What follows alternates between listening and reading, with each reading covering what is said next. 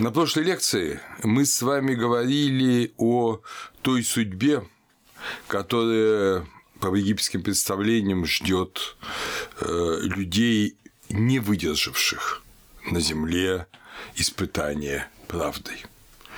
Э, мы видели их печальную судьбу. Но, естественно, каждый египтянин мечтал о другом. Он мечтал о том, что он выдержит эти испытания. О чем же он мечтал? Что он себе представлял? Его главное э, представление, его главная категория, э, как мы бы сказали сейчас философски, это было стать ах. По-египетски слово ах во множественном числе аху, естественно, это вот то, та цель, которой стремится э, умерший. Корневые значения слова «ах» по просто словарю – это слава, блеск, величие. То есть мы можем сказать, что человек мечтал стать сияющим, просветленным. Это ведь универсальный образ на самом деле по всему миру.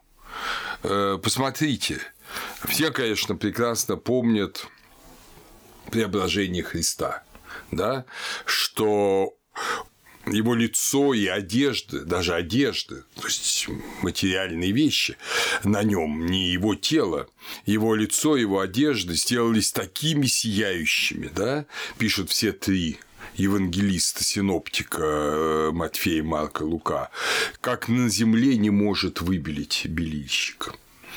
Э, вот это сияние, оно известно и Индии.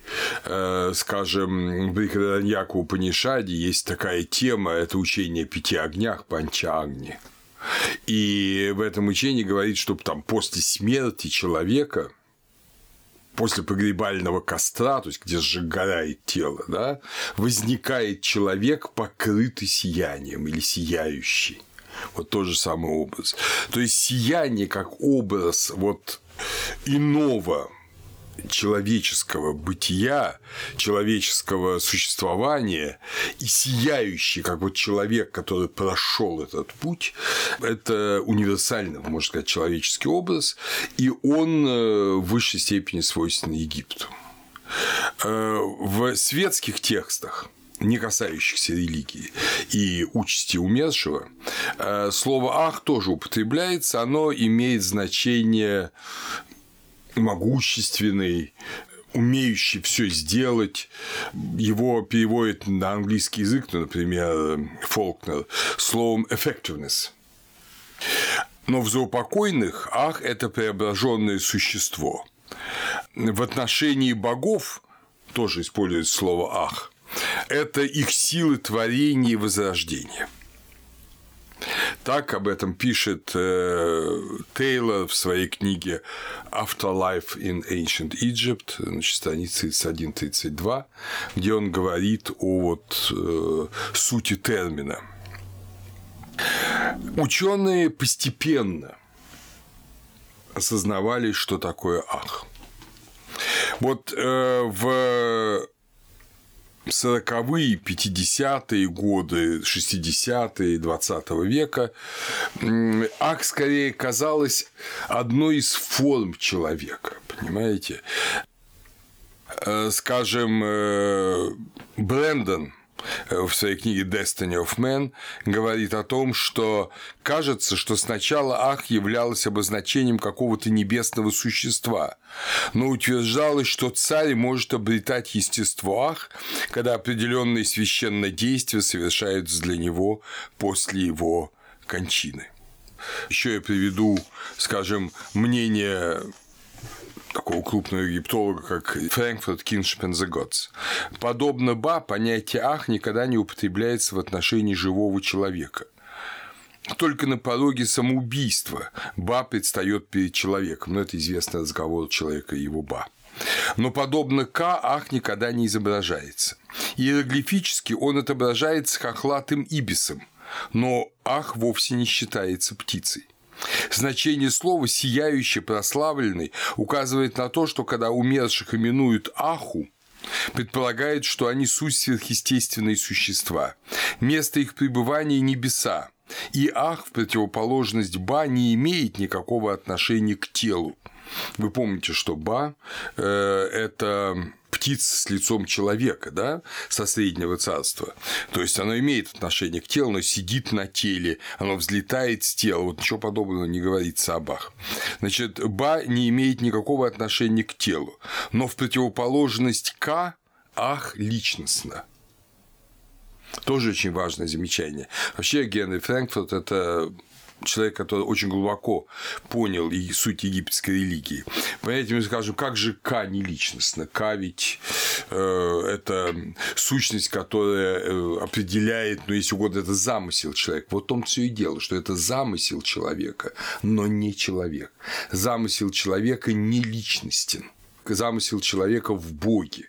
Замысел человека – это идея. Личность – это когда ты соединил свою волю, свой выбор с замыслом, с, со своей сущностью.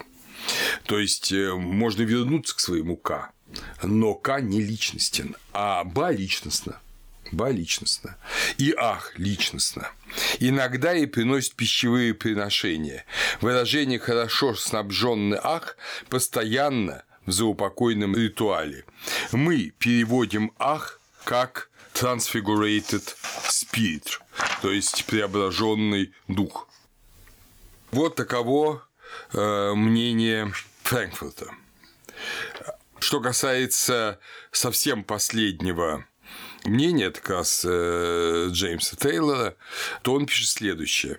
Ах отличается от иных образов человеческого существа, в отличие от К, Ба и имени Рен, которые являются аспектами индивидуума, ах, это состояние, достижимое только после смерти и после благополучного прохождения через испытания и опасности. Не все умершие могли стать ах. Тем, кто жили безнравственной жизнью, не дозволялось достичь блаженного состояния.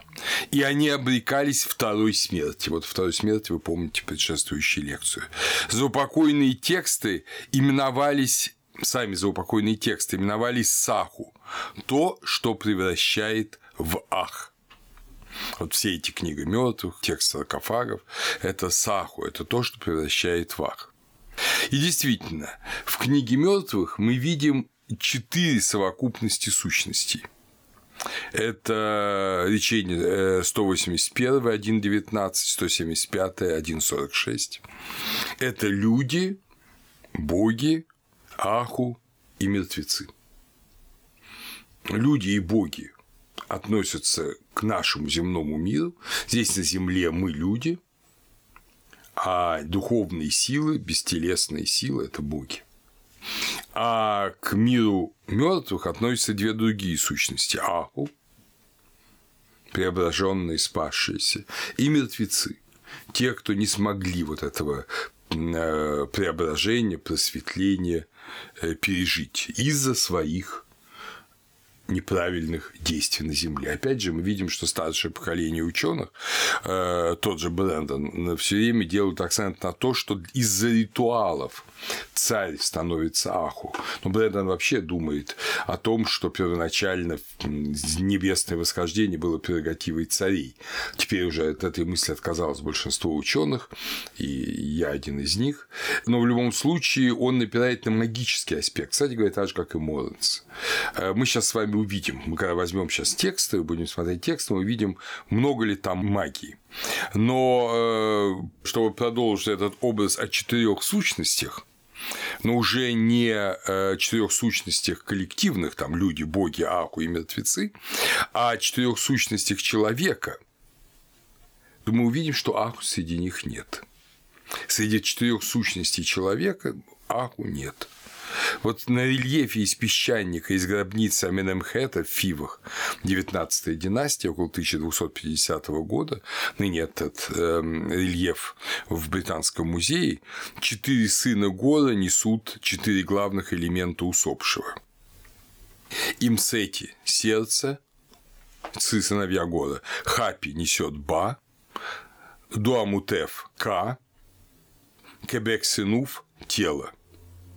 Но никто не несет Ах. Потому что Тейлор совершенно прав к этому подходит уже э, Фрэнкфурт, Тейлор совершенно прав. Ах, это не элемент человека как ба, ка, тело, сердце. Ах, это состояние всего человека и его тело, только иного тела, и его сердце, и его ба, и это просветление соответствует К. К – это элемент человека, это, если угодно, идеальный план человека. А Ах – это весь человек, соответствующий К, но уже личностный. Понимаете, та же разница, какая есть между рисунком дома, который сделал архитектор перед строительством, и построенным домом. Рисунок очень красивый, он идеальный, но в нем нет жизни. Ну, в Канене была жизнь, была жизнь, поскольку в Боге все живо. Но это еще не личность. А дом – это в данном случае ах, в нем уже есть жизнь. Он прожил жизнь и доказал свое соответствие замыслу Бога. В текстах пирамид уже мы встречаем определение Ах предназначен небу, тело предназначено земле. Это 474 А параграф текстов пирамид. Тело хоронит, но ах восстает в теле или без тела. Вот это, собственно говоря, очень важный вопрос. Э, в теле или без тела. Суть заупокойной веры египтян, на мой взгляд, составляла, пишет Моренс в египетской религии, страница 231, суть ее составляла вдохновляющая вера в действительность Бога. Вера побуждала верующих к тому, чтобы постараться войти в эту божественную действительность. Понимаете? Вот глубокая вера в то, что Бог есть, и что Бог благ, она побуждает человека, это имеет в виду Морец, Опять же, вы должны себе представить, что это богослов, который пишет в Восточной Германии в коммунистическое время. Ему писать нелегко. Но он большой молодец, он пишет. Это один из крупнейших египтологов мира. Вот, что вдохновляющая вера в действительность Бога, она побуждала верующих египтян к тому, чтобы постараться войти в эту божественную действительность рассматривая магию Хекао как дар Бога, как оружие, подаваемое им для победы и избегания того, что могло бы произойти в ином мире. То есть э, Моренс предполагает, что для вот этого обожения, для того, чтобы войти в состояние Бога, и это совершенно понятно. Понимаете, если есть Бог, если Он благ, если люди в это верят, то что может быть выше, что может быть глубже, что может быть желаний, чем стать им? Другое дело, что есть ряд религиозных систем, например, классический ислам, которые говорят, что это невозможно. Это невозможно в принципе. Человек не может стать Богом. Но вот египтяне говорили, нет, может. Нет, может. И понятно, коли может, то что может быть более желанно для этого? И это ключ вообще ко всей египетской религии. Магия – это не заговоры, которыми человек пытается изнасиловать и свою волю, и богов. Нет. Магия – это средство хекао, это, э, ну, если угодно, заговоры, это э, такие вот приемы, которые дает Бог, чтобы победить зло чтобы человек мог победить зло, потому что зло духовно, вы помните Апопа, вы помните всех тех змеев, зло духовно – это духи на самом деле, и чтобы победить их, требуется магия. То есть человек становится просветленным по двум причинам, фактически говорит Моренс. Из-за желания быть с Богом, из-за веры в Бога, и из-за того, что Бог его снабдил средствами для этого. Не будем слишком строгими, дорогие друзья. Понимаете, мы говорим египетская магия, египетская магия. Посмотрите на любого верующего человека, любой авраамической религии. Что основа этой религии? Это молитва, пост, да, э, жертва. Человек стоит и молится каждый день, утром и вечером, мусульманин пять раз в день. Да, э, человек постится. Зачем он это делает? Не очень разумные люди говорят, разве Богу нужны наши посты? Богу они совершенно не нужны. Бог сам не ест, не пьет, он дух. Но нам нужно приближаться к нему. И поэтому мы, как телесные существа, жертвуем своим временем, соединяем свой ум с Богом, и даже свое естество, свое физическое существо, э, воздерживаясь от тех или иных видов пищи, в ритме нашей религиозной системы, мы таким образом соединяемся с Богом. Так что это тоже можно назвать магией. Надо сказать, крайние протестанты так и говорят, что это все магия. Но это все чепуха, конечно. Это не магия, это форма воссоединения с Богом, форма жертвоприношения. Вот именно это примерно имелось в виду как Хекау. Тот, кто знал, как, что надо делать, чтобы соединиться с Богом, он знал Хекау и наиболее премудрой в Хикао была Исида. Вот, поэтому, чтобы превратиться в Ах, надо было многое знать, но при этом надо было и э, многое, многое делать. Скажем, в текстах пирамид говорится 697 речение, параграф 2175, 2175. «Не странствуй теми западными водными путями, Ибо те, кто странствуют ими, не возвращаются, но странствуй этими восточными водными путями среди спутников Ра.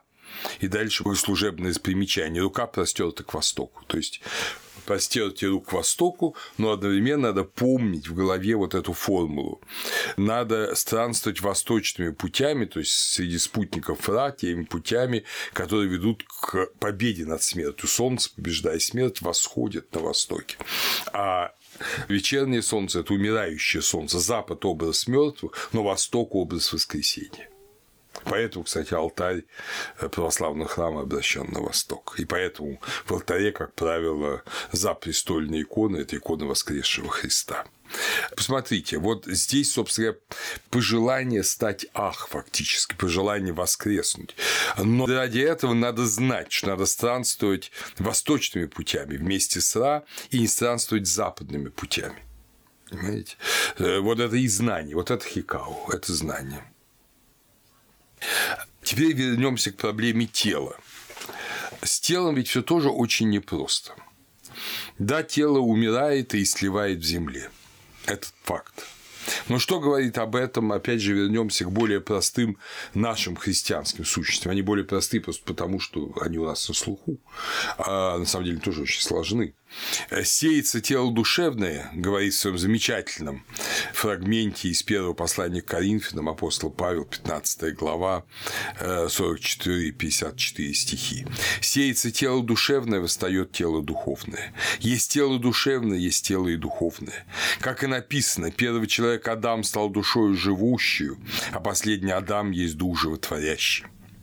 Но не духовное прежде, а душевное, потом духовное. Первый человек из земли перстный, второй человек Господь с неба. Каков перстный, таковы и перстные, каков небесный, таковы и небесные. Ну, кажется, все, точка после этого. Мы-то все перстные, мы-то все от Адама, мы-то родились от папы с мамой, вышли из маминой утробы. Какой мы же не с неба спустились, значит, собственно, Христос не с нами. Не наш, мы, у нас другой путь, но не тут-то было. Что дальше говорит апостол Павел? И как мы носили образ перстного, будем носить и образ небесного. Но то скажу вам, братья, что плоть и кровь не могут наследовать Царствие Божие, и тление не наследует нетление. Говорю вам тайну, не все мы умрем, но все изменимся.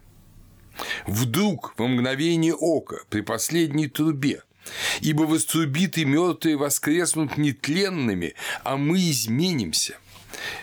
Апостол Павел еще думает, что э, как бы он доживет до второго пришествия Христа. Это общая особенность первого века христианства. Ей гряди, Господи Иисусе, парусия, явление. Второе вот-вот должно быть. Поэтому кто-то, может, и умрет, но мы все изменимся. Мы э, живыми встретим Христа, не воскресшими, а живыми но изменившимися. Почему изменимся? Потому что тело душевное превратится в тело духовное, тело духовное. Ибо тленному сему надлежит облечься в нетление, и смертному сему облечься в бессмертное. Когда же тленное сие облечется в нетление, и смертное сие облечется в бессмертие, тогда сбудется слово написанное, поглощена смерть победою. Вот, собственно, эти замечательные слова, они совершенно, они совершенно понятны египтянину были бы. Э, но вот это нетленное тело, тело тленное, которое облечется в нетление, это и есть ах. Это и есть ах. Мерсер, вы помните, Самуэль Мерсер, первый переводчик, собственно, английский язык текстов пирамид, в примечании у него четвертый том его четырехтомника Pyramid Text. Это большие комментарии, то есть он э, целые статьи написал очень фундаментально о разных явлениях. Вот он пишет немножко и об Ах, и он пишет понятие Ах Верттербух, э, египетский, естественно, 1.15, означает преображенный или прославленный и ссылается на тексты пирамид, параграфа 1166-С, 1771А. Кажется, это одухотворенное тело в сравнении с телом физическим, то есть ах в сравнении с хат или дат. И когда умерший царь одухотворяется, Мерсович тоже думает, в тексте пирамид – это только царские тексты, и когда умерший царь одухотворяется и преображается, его хат и дат становится ах – обряды спиритуализации.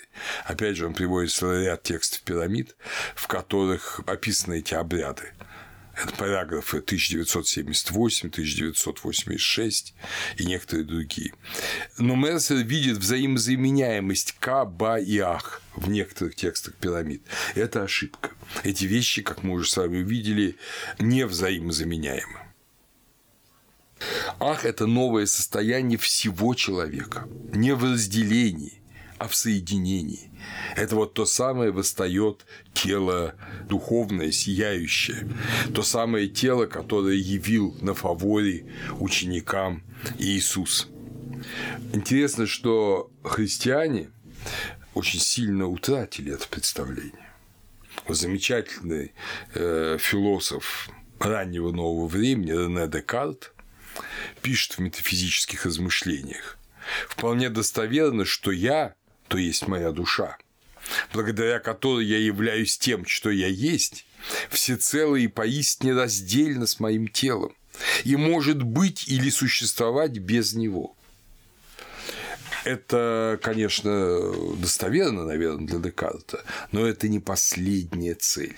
Для египтянина это тоже была не последняя цель. Да, душа э, может существовать без тела, но основном для египтян даже ба связана, как вы помните, с телом. Но самое главное, что цель это воскресение всецелое человека, отсюда и мумификация. Вот, и поэтому не раздельное существование души и тела, не гибель тела и существование только души, а задача – это целостность. Вот эта целостность утрачена новой европейской мыслью. А это имеет очень большие, на самом деле, последствия.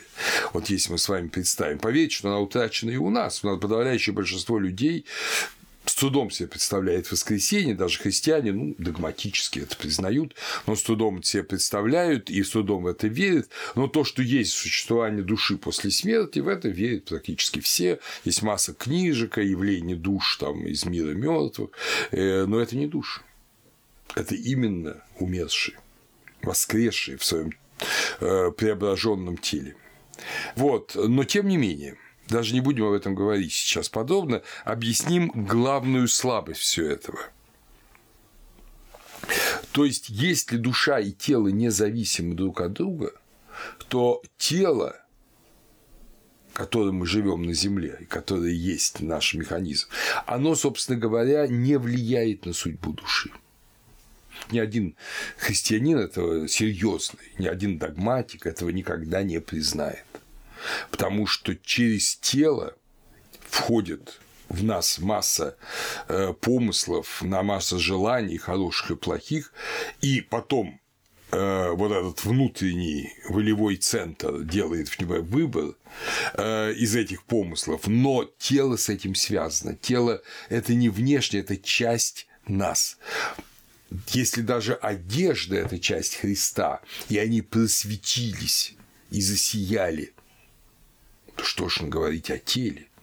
Поэтому праздник преображения для христиан – это как раз праздник и указание, и богословское назидание того, что тело человека – это часть его личности неотторжимая. И так же, как воскрес Христос, должны воскреснуть все христиане, э, которые являются настоящими христианами, не отпали.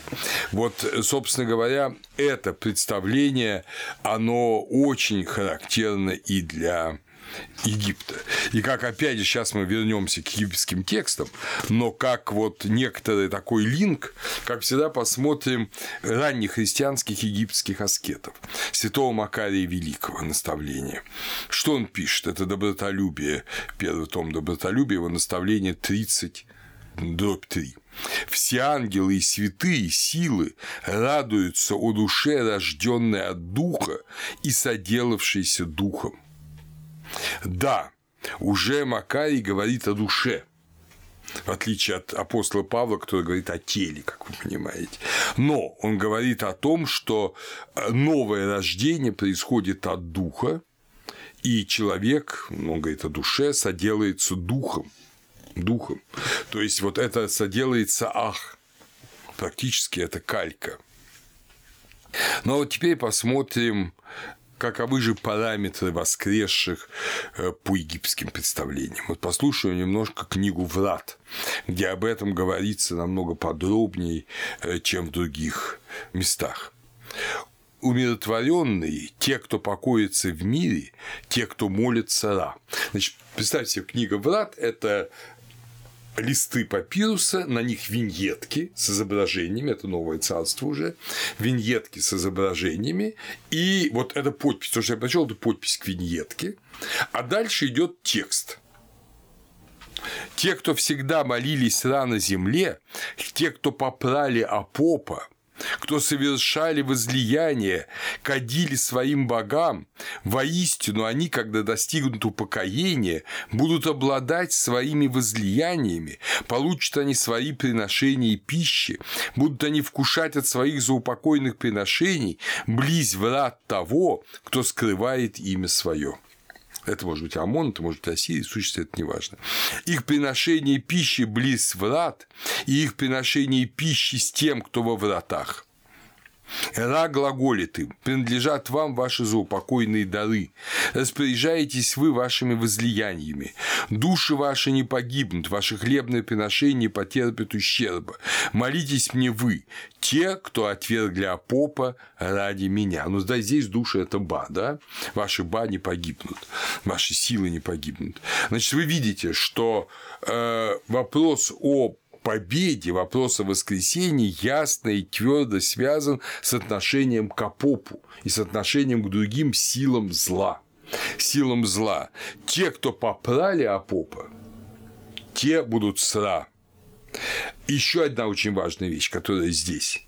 Мы думаем, когда что-то жертвуем здесь на земле, кому угодно, Богу ли, ближнему ли, когда совершаем Богу, какие, ну, в христианстве это менее принято, бескровная жертва, да, но раньше это было принято, вот в дохристианское время разные жертвоприношения, это все мы приносим сами себе. Все эти жертвоприношения, все эти возлияния, все наши дары, которые мы как бы приносим Богу, мы их приносим сами себе. Мы их все обретаем там, Поэтому прямо сказано в этом месте книги Врат, что принадлежат вам ваши заупокойные дары. Вот то, что вы, э, вы будете обладать своими возлияниями, вы получите свои приношения пищи, это и то, что вам будут приносить другие после смерти, и то, что вы сами приносили при жизни. После смерти, через некоторое время, ну, конечно же, на земле о вас забудут.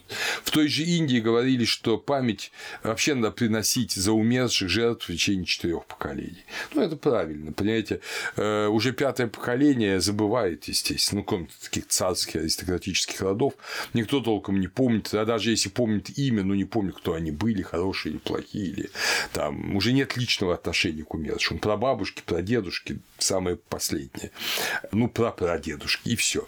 Вот. Но ваши приношения, они будут вечно с вами. Понимаете? Приношение на земле закончится для вас, а ваши приношения будут всегда с вами. Но главный этический момент. Э, молитесь мне вы, те, кто отвергли Апопа ради меня.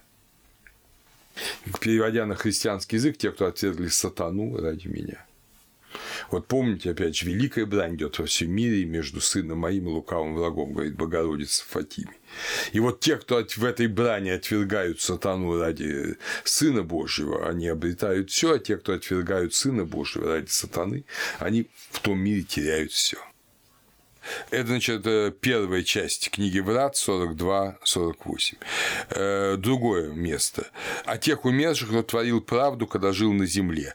Их приношения хлебные – праведность, маати. Питье их – вино, возлияние их – вода.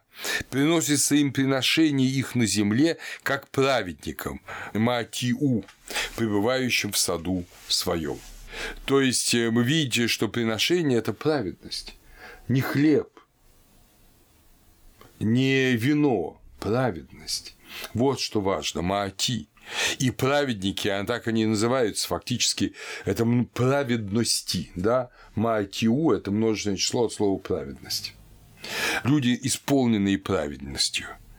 И э, они живут в этом саду. Да, они пребывают в саду своем, а мы же знаем с вами, что э, слово рай, да, парадис. Это есть сад. Это есть сад. А там э, по-арабски это джанаха сад. Да?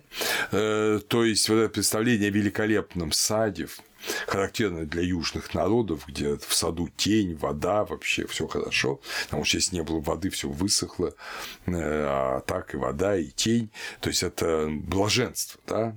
Вот это образ рая. Но это те, кто праведники достигают его, не с помощью магических заклинаний. Магические заклинания помогают отогнать злых духов. Мы сами с вами знаем, когда приходят какие-то помыслы неотвязно, когда хочется наорать на близкого человека, на жену, на ребенка, что надо делать? Читать молитву Иисусу. Конечно, даже какой-то никакой не магизм. Конечно, в той же степени, в какой э, это не магизм и египетские действия и молитвы. И в той же степени магизм, если вы считаете их действия магическими. Потому что призывание имени – это одно из самых сильных средств борьбы и со злом, ну и, к сожалению, с добром, если мы призываем по имени силы зла. Вот черная магия основана именно на этом. Это э, вторая часть книги Врат 2.117. Э, опять послушаем книгу Врат. «Боги, ушедшие к своим К». Помните, что боги – это умершие люди, но обошенные, не мертвецы, которые потеряли свое э, человеческое естество, а те, кто его осуществили, реализовали, они вернулись своим К. Вы помните, что уйти к своему К – это умереть, да? Это соединиться своим первообразом. Боги, ушедшие к своим К – это те, кто были чисты от ложной клятвы верности во время их жизни на земле, кто приносил заупокойные жертвы вместе Ра, глаголит им Ра. Дары ваши, состоящие из ваших приношений, принадлежат вам, о боги. Ваши кау принадлежат вам. Пребываете вы в полноте вашей, повержены неприятели ваши, не коснется слава ваша седалищих, то есть неприятелей, не могущество ваше сокровенных частей их. То есть вся эта сатанинская дрянь, апоповская дрянь, она вне вас, она чужда вам, но вы ее отвергли на земле своей праведностью. Это Э, ну, еще одно. Праведники, пребывающие в инобытии, те, кто глаголали правду на земле, которые не сближались с грехом, их призывают во врата эти. Они жили праведностью, совершали они возлияние из своего водоема. Ра глаголит им, праведность, вот пища ваша для вас, хлебы ваши, это праведность ваша. Они обладают возлияниями своими, те, кто были водой, излившейся на огонь, на грешников, на извращавших пути свои. Видите, какой интересный образ. Книга Врата 1.49.53. То есть наша брань, да, э, вот с этими духами злобы поднебесной, э, с лукавым врагом, они, эти лукавые враги, это огонь, а праведник – это вода, и он изливается на этот огонь своей праведностью и тушит его. Он его не уничтожает, в смысле там насилует, он его тушит, огонь исчезает. Такой интересный образ воды, а вода – это еще и образ вечности, нуна и набытия. Э, вот. Интересно, что они совершали возлияние своего водоема. Ну, где-то можно понимать, конечно, что это их собственные молитвы, все, но очень важный момент, просто практический момент собственности. У нас очень часто там на какой-нибудь вор там ужасный, он наворованные деньги вкладывает в храм. И их строятся храмы на эти наворованные деньги. И все принимают многие священники. Надо же, еще все хорошо, все очищается. А вот, может быть, для храма-то и ничего, а вот для человека это никак не полезно. Тот, кто не на свое, не на то, что он заработал сам, Э, не из своего водоема приносит жертву, эта жертва его обличает, а не спасает. Но опять же, та же самая мысль, что они обладают возлиянием своими. То есть все, что мы жертвуем на земле, возвращается нам. Не отчуждается от нас, но возвращается нам. Для Египта это очень важная идея. Понимаете, идея первая – праведность, маат, вот праведники, которые говорили правду, которые не лгали, не совершали клятву преступления, вот это первая очень важная идея, потому что маат судит. И вторая очень важная идея, которая не так развита у нас, это то, что ничто, что мы сделали на земле, не отчуждается хорошее, и плохое, к сожалению, тоже, не отчуждается от нас, все это возвращается нам. Ну и последнее, да, книга Врат. Те, кто говорили правду на земле, ублажавшие Бога добронравием своим, им говорит Ра. Да будут могущественны души ваши, да будет воздух в ноздрях ваших. Воздух в ноздрях ваших – это, естественно, дух святой, вот это дыхание жизни, которое будет в вас. Э, то есть, станет, как говорил Макарий, да, станете вы духом животворящим. Да будет воздух в ноздрях ваших, да будет земля обитания вашего поля тростников. Это образ рая. Да принадлежит вам град праведности. Вот он, град праведности. Это Инут, и это Новый Иерусалим, да. Ну, естественно, про Иерусалим египтяне не знали, но вот этот небесный град. Э, вот. вот вам седалище ваше, дабы были вы собранием судейским с теми, кто пребывает во мне. Видите, помните, как они сядут судить 12 колен Израилева, говорится в Евангелии о э, праведниках, апостолах. Вот и здесь коллегия судейская. То есть людей будут судить люди – и ангелов будут судить люди по египетским представлениям.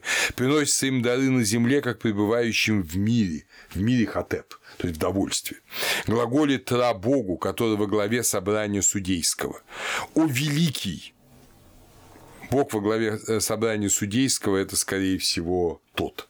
«О великий, призови души праведников этих, дай им воссесть на седалищах, уготованных для них, дабы имели они участие в собрании судейском, которого пребывание во мне самом».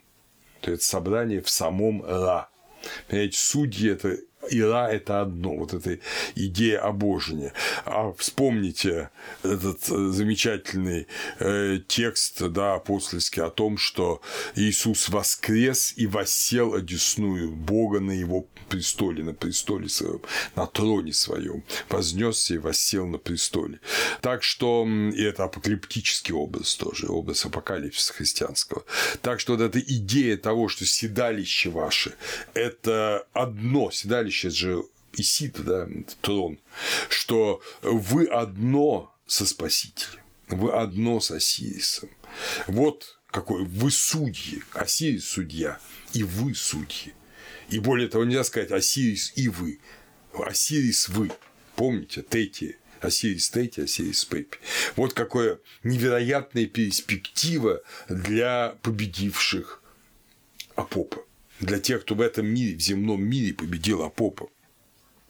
В пирамиде Неферкара только у него сохранилось 627 речение, в котором говорится, сопутствует Неферкара этот Ра на двух его ладьях правды Маати в день, когда завершается год. То есть в день, когда завершается год, когда завершается и праздник, который в конце года, вот эти пять лишних дней, совершался в Египте, Хете Шернепет.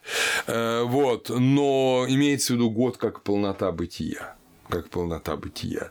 То есть, вот когда завершается это бытие, тогда Неферкара, ну в данном случае Неферкара, это его гробница, но и любой умерший, он находится на двух ладьях правды – эти две ладьи правды, это, как вы помните, одна идет по миру живых, другая идет по миру умерших, в Дуатии на земле э, она плывет, и на ней Ра, и, кстати, эти ладьи в пирамиде Неферкара, они изображены, то есть они не просто написаны иероглифически знаками, они изображены и идеографически, как идеограммы.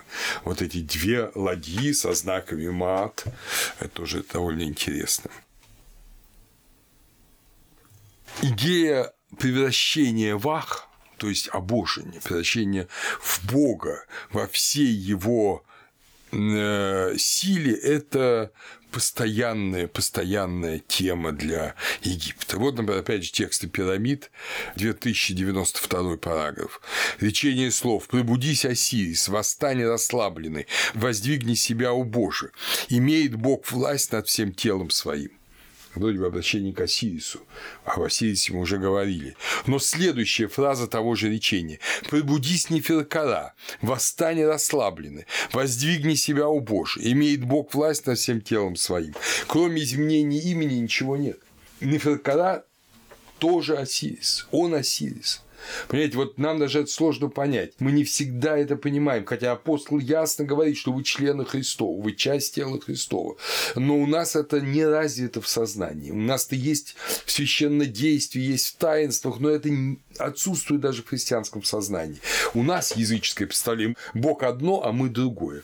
А на самом деле все говорит о том, что мы, если мы живем жизнью нашей веры, мы в Боге наших таинств. То же самое говорил себе египтянин. А вот посмотрим Текст саркофагов – это 11-12 династия, значит, саркофаг э, Нечерхотепа, э, тоже знатного вельможа из Бани Хасана, э, он хранится в Каире, а в другой саркофаг, в котором эта же надпись э, Сесенеба э, Херихеба, то есть тоже такого князя. Он э, найден в Лиште, но, к сожалению, 12 династии, к сожалению, он утерян. Но он зафотографирован, и вот послушаем этот текст. Так говорит Сесенеп. «Я цесарка, я Ра, исходящий из Нуна, ибо имя мое Хепри, ибо мой божественен. Я тот, кто создал власти. Дурные деяния ненавистны мне, и я не смотрю на них, ибо я один из делающих праведное. И я каждодневно живу этим. В одном из саркофагов, в саркофаге Нечерхотепа, говорится «Я Осирис, творящий правду». А в другом просто говорит, и я каждодневно живу этим. Я власть, которая никогда не потерпит никакого ущерба, ибо имя мое, ах, воскрес, я воскрес. Мне молятся, как быку, я владыка сияния, а быку это, естественно, Ра, скорее всего. Я владыка сияния. Я тот, кто дает власть Осирису, и я ублажаю сердца тех, кто служит ему. Я тот, кто сотворил мрак, кто воздвиг престол свой на грани небес.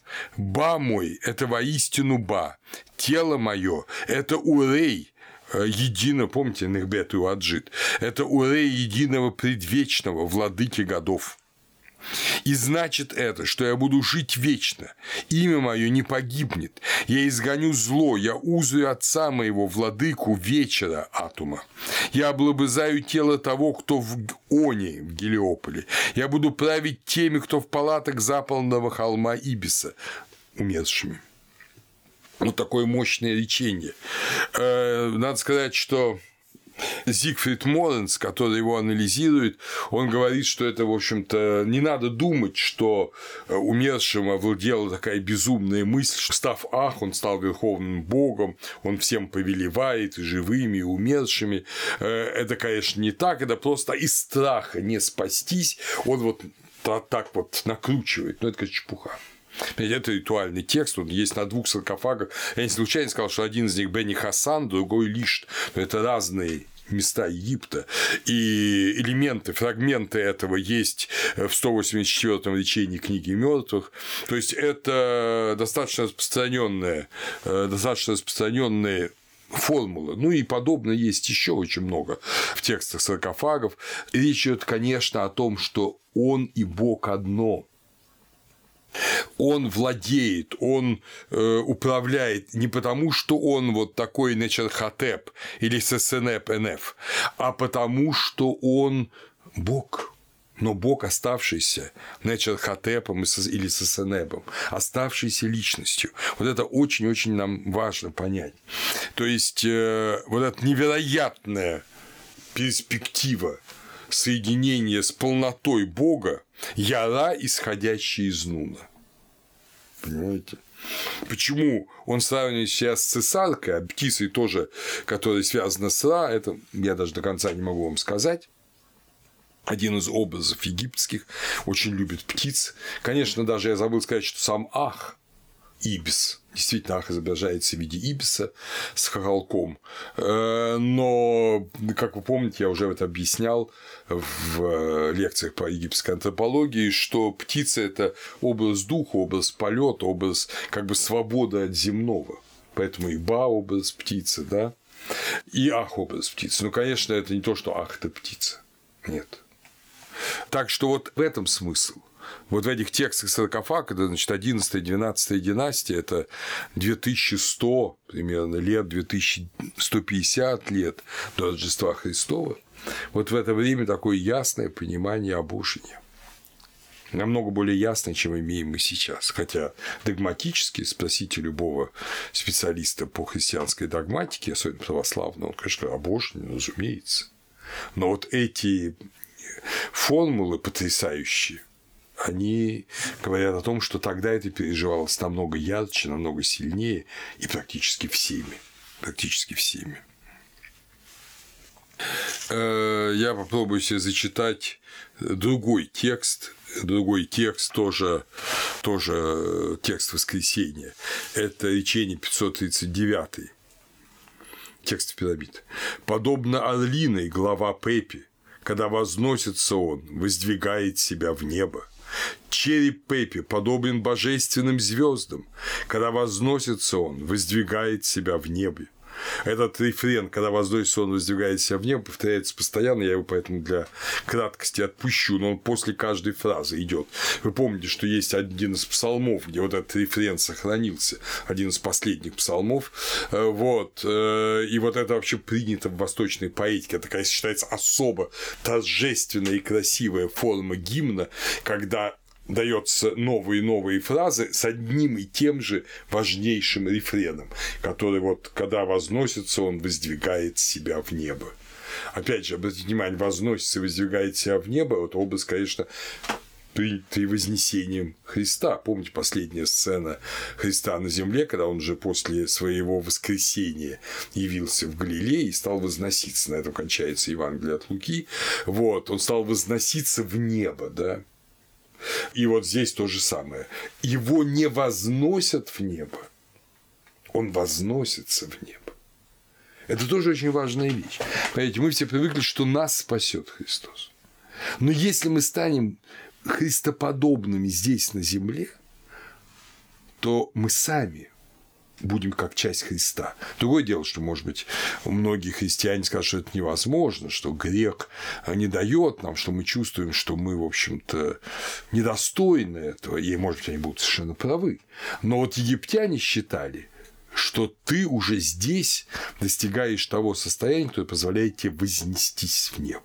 Ты уже здесь, э, на земле, победив Апопа, утвердив Маат, ты уже здесь готов к воздвижению в небо, и после смерти это воздвижение происходит. Итак, я этот рефрен опускаю и читаю дальше. Лик Пепи подобен лику открывателя пути когда воздвигает себя в небо. Очи Пепи подобны очам единого великого, кто во главе душ Иуну. Нос Пепи подобен носу Тота. Нос Тота – это клюв. Помните, нос твой как башня Ливана возлюбленная, говорит э, в песне песней. Тоже не всякая девушка сейчас это понравится. Так же, как не всякому человеку понравится, что его нос – это клюв Ибиса. Но быть носом то-то – это очень почетно. Рот Пепи подобен рту, пересекающую Великое озеро. Язык Пепи подобен Маат, на ладье Маат – Представляете? Язык подобен правде. Значит, он не лгал никогда. Руки Пепи подобны рукам Сета. Как интересно, да?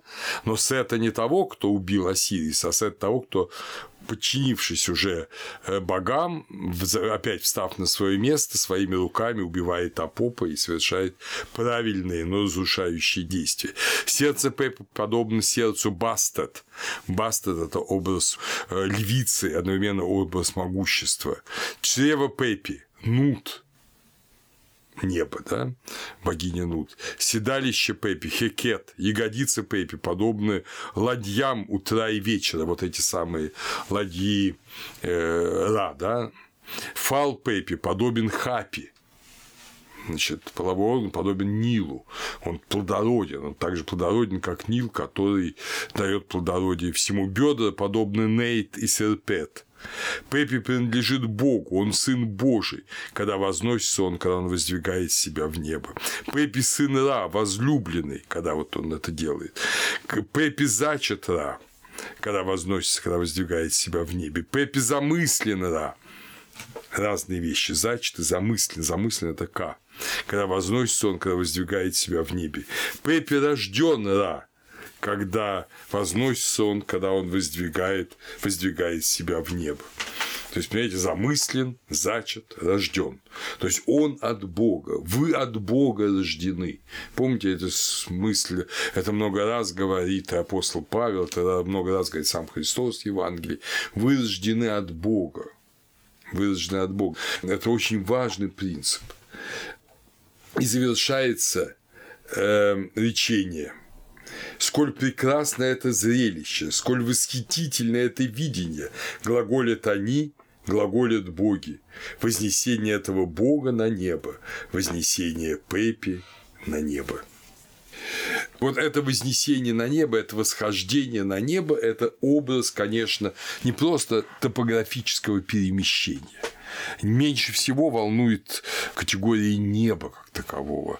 Вот э, небо – это образ неприступного иного иного божества мы здесь знаем земное, и в этом земном мы видим много несовершенства, египтяне это тоже видели, а это неприступное иное.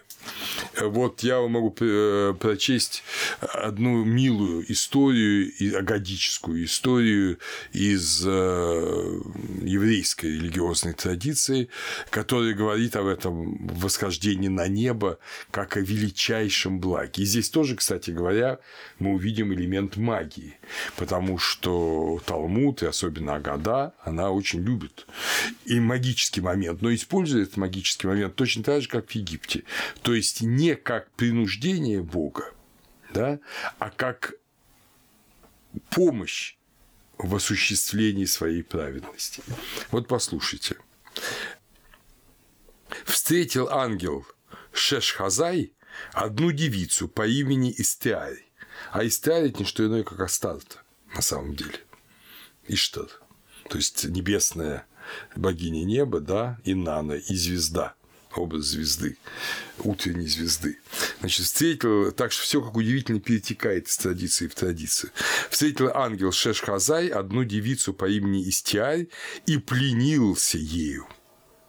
Но Истиарь сказал, я соглашусь ответить на твою любовь, если ты откроешь мне Шеш Гашфером, то есть полное имя Божие. Опять же, обратите внимание, помните этот образ э, из шестой главы книги «Бытия» о потопе, когда сыны Божии стали входить дочерям человеческим. Вот примерно все эти аллюзии. Значит, и вот предложение такое, да, я готов ответить на твою любовь, но ты мне открой вот это полное имя Божие произнося которое ты возносишься на небо. Опять же, вот магический элемент. Полное имя Божие, ты возносишься на небо.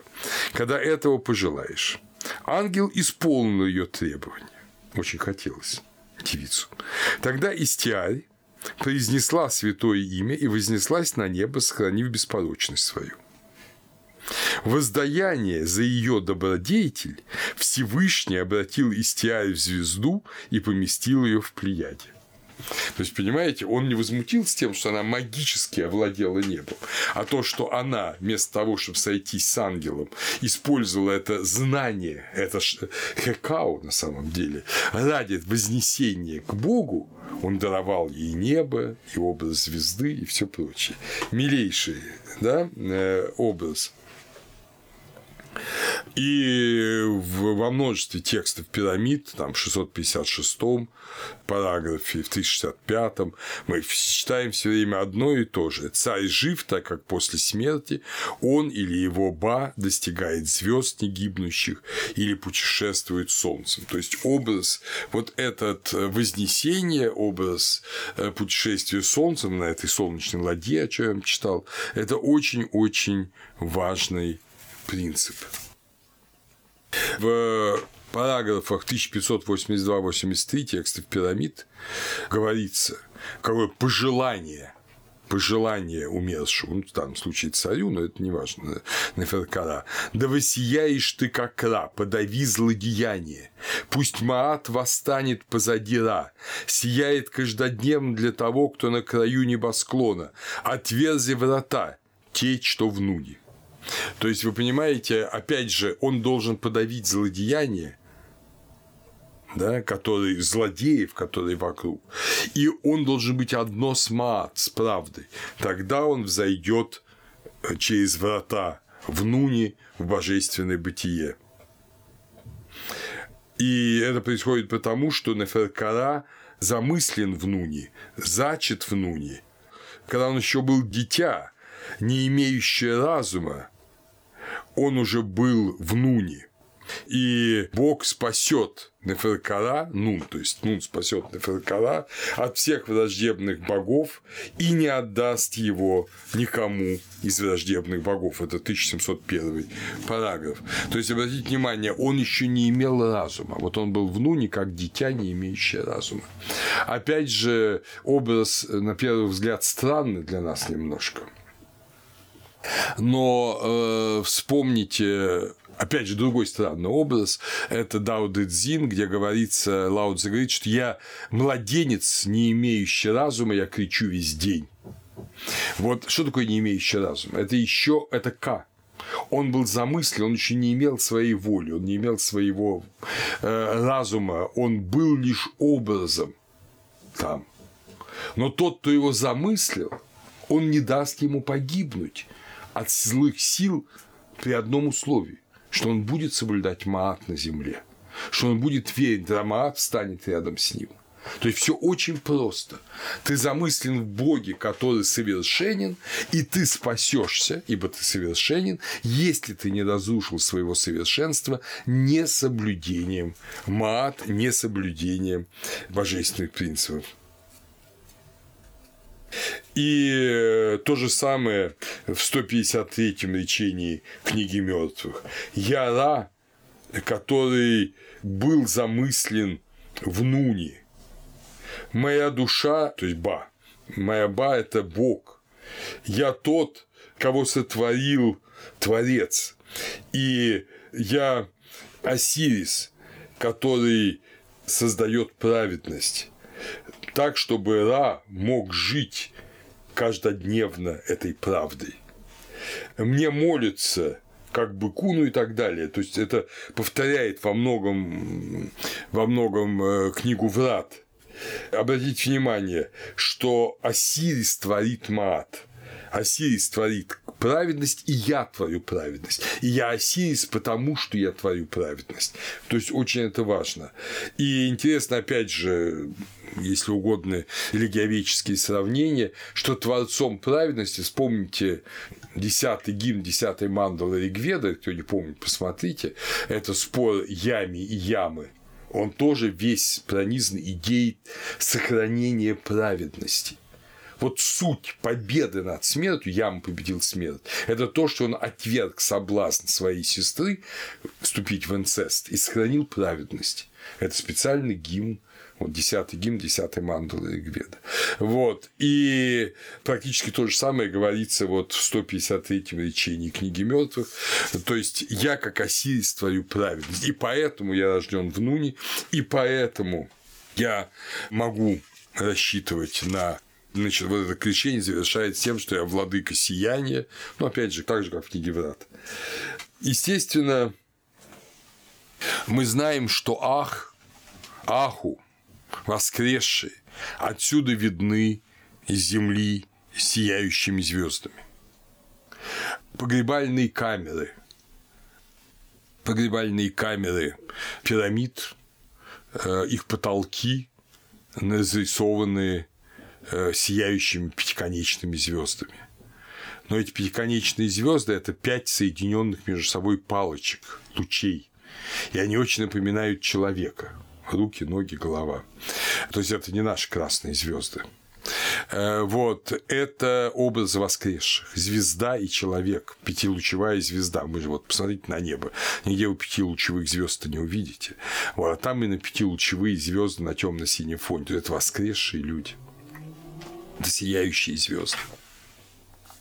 И этот образ э, там-то постоянно станешь впереди всех вас всех аху звезд не гибнущих. То есть в Египте это постоянный образ, начиная с самой глубокой древности. И для нас этот образ, понятно, это не то, что египтяне наивно думали, что каждая звездочка это умерший. Ну, какие-то простые люди думали. Но на самом деле это поэтический образ того, что вот они уже в инобытии, они уже в божественном мире, они уже в неприступном мире. То, куда нельзя подняться грешнику, они прошли этот путь. И этот общий такой образ. Посмотрите, как в книге Иова об этом красиво сказано 22.12. «Не превыше ли небес Бог? Посмотри вверх на звезды, как они высоко». Понимаете, вот это из этой же серии. Максим Исповедник в Схолии, где они Сиреапагиту о божественных именах 4.28 писал «Небо и звезды сказали некоторые из эллинов, ну то есть из дохристианских греческих авторов, не подвержены тлению, потому что состоят из чистейшей материи. А то, что относится к тленным телам, состоит, говорят они, из более низкой и грубой материи. Вот видите, это тоже важное очень указание, которое тоже очень близко египтянам. То есть речь идет не о том, что это некие бестелесные духи, это абсолютно чистая материя. Понимаете, это вот это чистые тела, которые не подвержены тлению. И они действительно вот как звезды тот же Максим Исповедник объясняет, при воскресении святые вместе с нетлением и бессмертием получат такое же, как у Христа, устройство и будут сиять ярче солнца, как и Господь, когда преобразился на горе, согласно тому, что апостол сказал о святых, что они будут подобны Ему и всегда прибудут с Господом. Здесь э, Максим Исповедник ссылается на первое послание к фессалоникийцам 4.17, 39 схолия к 1.4. Так что, посмотрите, опять же, это образ сияния, образ аху, образ вот иного, да? И э, тот же наш, уже наш друг старый Макарий Египетский говорит о том же. Господь хочет, чтобы все люди сподобились всего рождения свыше, потому что за всех умер и всех призвал к жизни. А жизнь есть рождение от Бога свыше, ибо без всего рождения душе невозможно жить. Все ангелы и святые силы радуются о душе, рожденной от Духа и соделавшейся Духом, о чем я вам уже говорил.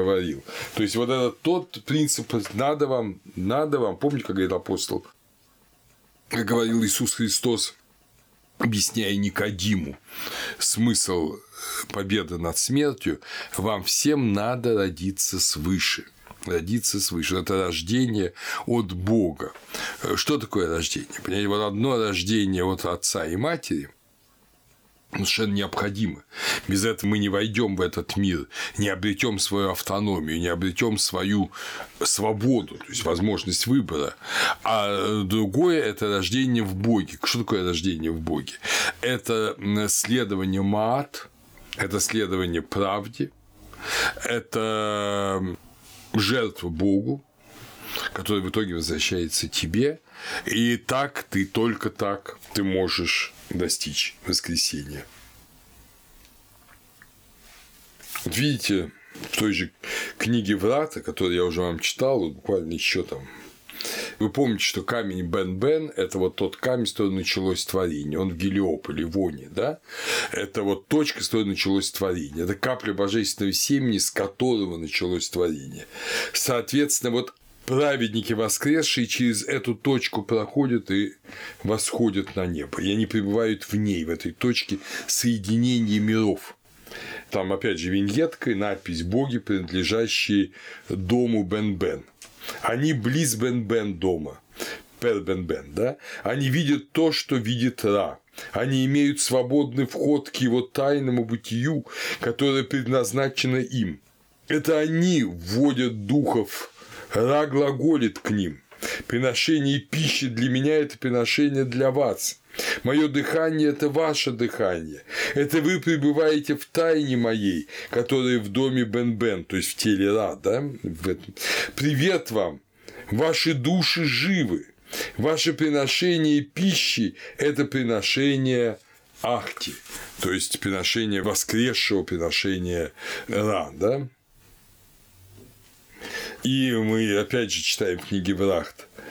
Те, кто есть сокровенность таинств, прекрасные блаженные души, прекрасные воскресшие, прекрасные аху. Подпись под виньеткой. Это 2, 159, 163.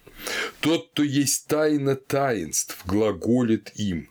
Привет вам, воскресшие Аху! Привет вам, обитатели инобытия! Откройте лица ваши, раскройте тьму, которой объяты вы.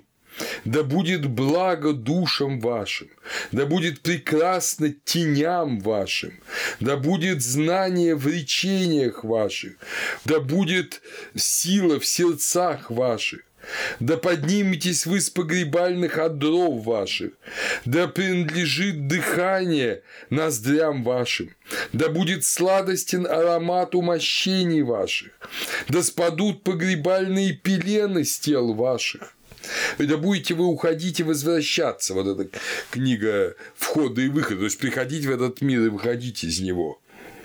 Да сможете вы располагать возлияниями, да возрадуются души ваши, да будете вы мощны, да сможете вы брать пищу, да ублажитесь вы приношениями к вам.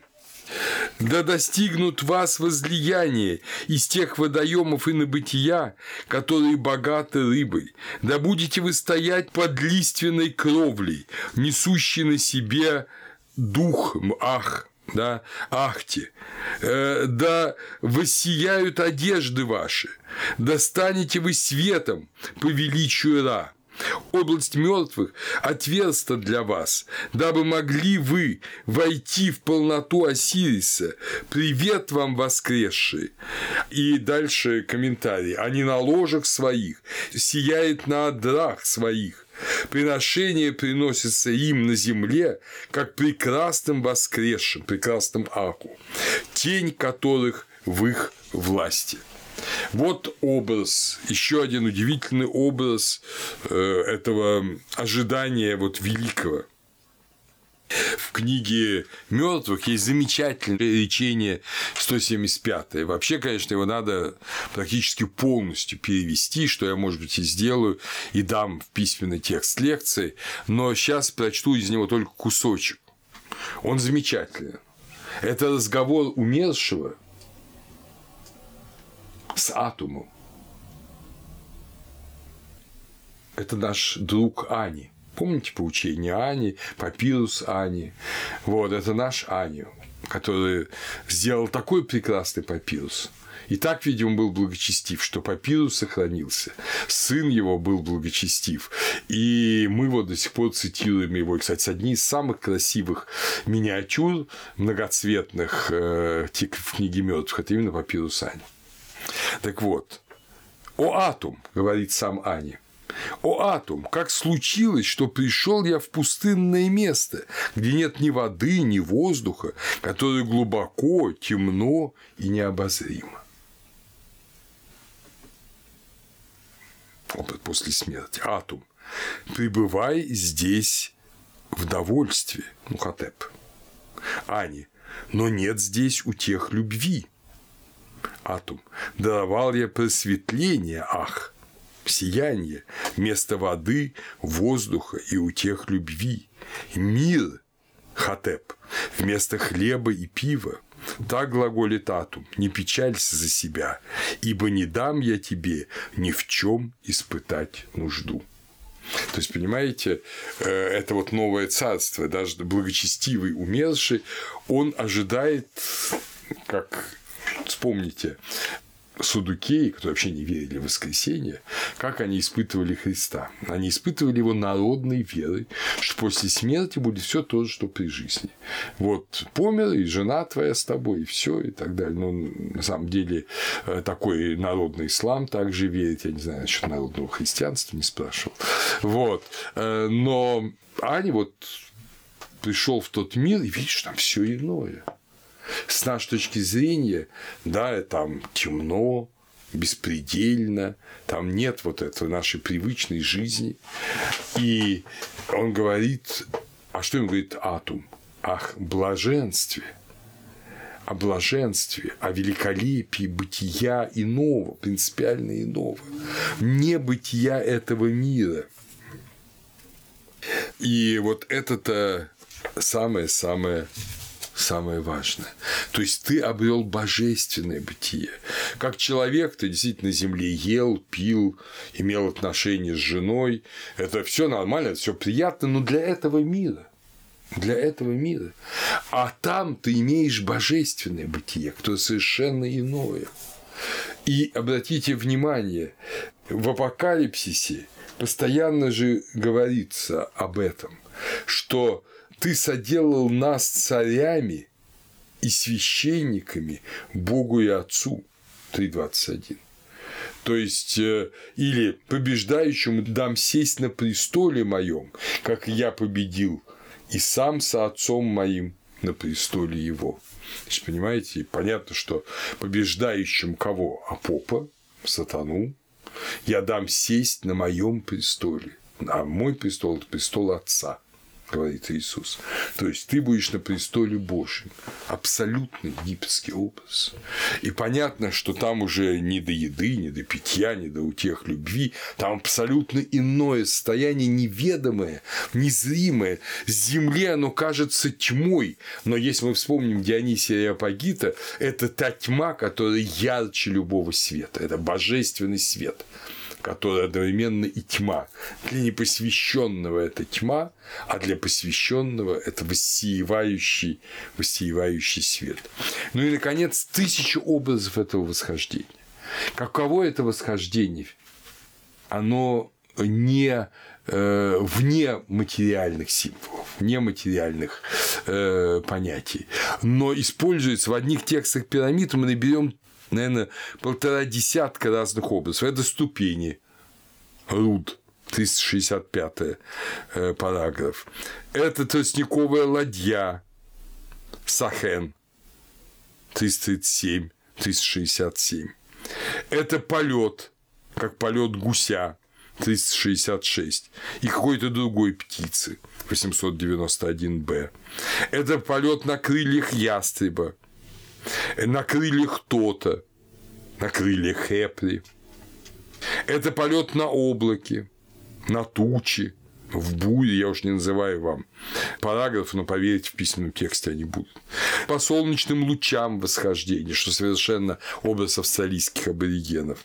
В клубах фимиама, в теплом дуновении, на рогах быка, на бедрах Исиды и Нефтиды, за руку возведен на небо Нут, возведен за руку Ра, возведен за руку Шу, схватив хвост быка даже, взлетает стоя, 2160Б, как помните, Иисус, подняв руки, стал отдаляться от них стоя. То есть огромное количество образов, и все они, все они не совсем, ну, все они, конечно, только образы. Это лестница на небо, макет от слова Иак влезать. Лестницы Исиды, лестницы Нефтиды. И мы множество мы множество подобных образов найдем по всему миру от австралийских аборигенов до, естественно, священного писания евреев и христиан. То есть восхождение на небо – это переход в иное состояние. Оно прекрасно. Оно великолепно и неописуемо до конца. Оно дается только в образах, которые не говорят о физических вещах. Конечно, египтяне да я думаю, даже австралийские аборигены прекрасно знают, что ни по лучам солнца, ни по веревочной лестнице, ни по рукам богов не восходишь. Но все это правда, потому что должен уподобиться богам. И, пожалуй, самое последнее. Вот мощнейшее стремление египтянина – это выход в тот мир, из которого ты и шел, то есть в божественный мир, но при этом и возможность оставаться в этом мире, участвовать в его жизни как доброму духу, входить в него и выходить из него. Это одна из особенностей.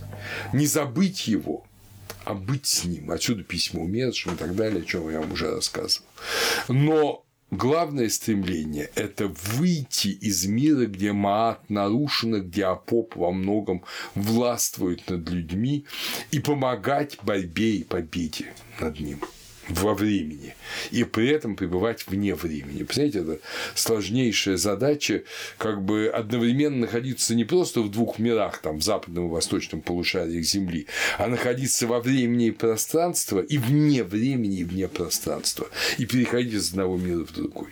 Вот какое удивительное стремление, глубочайшее стремление есть у египетского праведника, у египтянина. Интересно, что у многих народов, которые вот как австралийские аборигены или как народы ну, другие, которые как бы забыли о Боге. Вы помните, я рассказывал об этом в книгах о доисторических религиях, о внеисторических, о вынесении Бога за скобки. Там меняется вектор.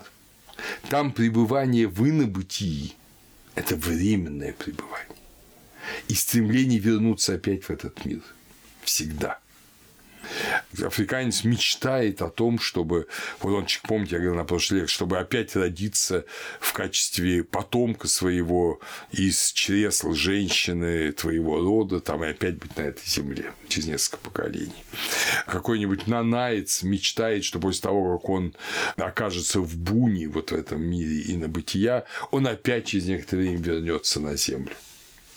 И э, в океане даже существуют целые рассказы о том, как замечательно надо уметь после смерти не задержаться в том мире, а опять родиться здесь, чтобы иметь все от утех любви, от хлеба и пива. То есть за сто, что думал получить Ани, но убедился, что все совсем не так, что эти приношения, которые здесь подаются умершим или богам в виде хлеба пива, вина, чего угодно еще, там это только приношение праведности, маати.